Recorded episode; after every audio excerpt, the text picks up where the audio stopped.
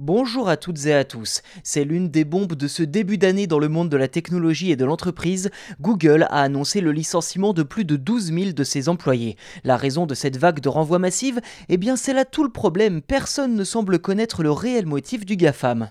Quelques jours seulement après avoir annoncé la plus grande vague de licenciements de son histoire, Google tenait une sorte de conférence pour donner quelques explications sur cette décision et tenter d'apaiser la colère de dizaines de milliers de salariés prochainement renvoyés ou même maintenus à leur poste.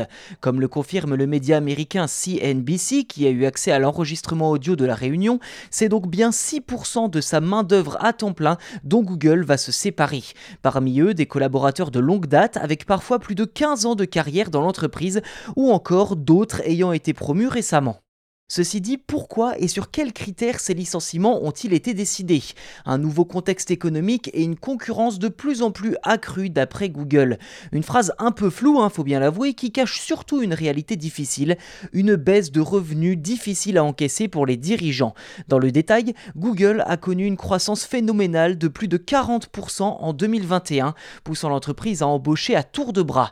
Et si le résultat du troisième trimestre 2021 était de près de 19 000 milliards de dollars, eh bien au troisième trimestre 2022, ce chiffre n'était que de 13,9 milliards au total, toutes branches confondues, soit une baisse de 26,5% en un an.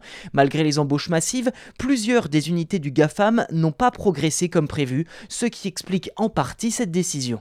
Ceci dit, l'argent ne serait pas la seule raison derrière cette vague de licenciements, car d'après plusieurs employés concernés par ces renvois, je cite, Google était en panne d'idées et ne savait pas comment relever les défis actuels liés à l'IA. Fin de citation. Certains évoquant même un sentiment de panique au sein de la direction qui ne saurait pas comment rester compétitive sur ce terrain de l'intelligence artificielle.